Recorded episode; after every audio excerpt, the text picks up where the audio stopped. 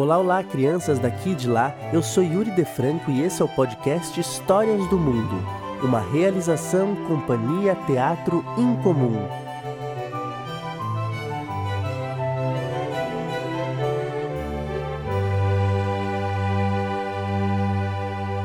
O rei que queria alcançar a lua.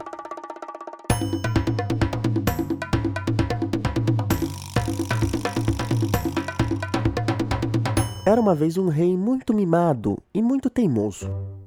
Todo mundo tinha que fazer exatamente o que ele desejava. Certa noite, ele olhou pela janela e cismou que ele queria tocar na lua. Vejam só, tocar na lua. Simplesmente não se conformava com o fato de que a lua ficava longe de todos nós, até mesmo dos reis. Mandou construir uma torre altíssima que chegasse até o céu pensava que subindo no topo da torre alcançaria a lua.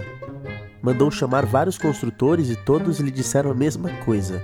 Majestade, olha, com todo respeito, é impossível fazer uma torre dessa altura.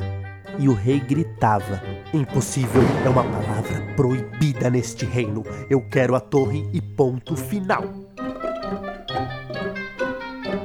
Até que um carpinteiro lhe falou: Majestade, olha, se empilharmos mil móveis, eu acho que alcançaremos o céu.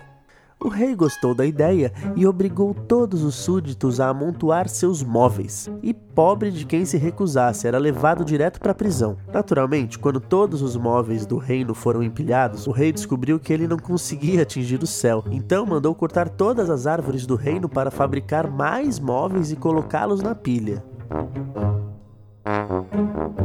Quando os carpinteiros que ele contratara acabaram seu trabalho, o rei teimoso sorriu, satisfeito. Sua torre de móveis alcançava as nuvens. Rindo, gritando, ele correu e começou a escalar a pilha até chegar no topo.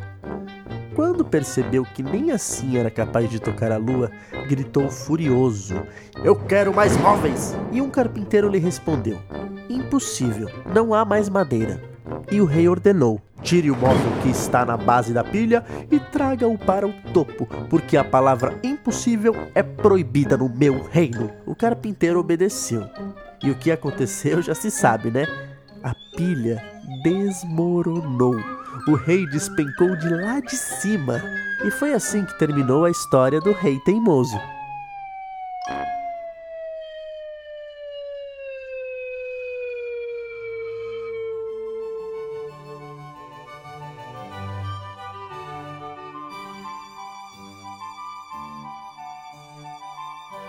Essa é uma história do folclore do Caribe recontada por Heloísa Prieto no livro Lá Vem História.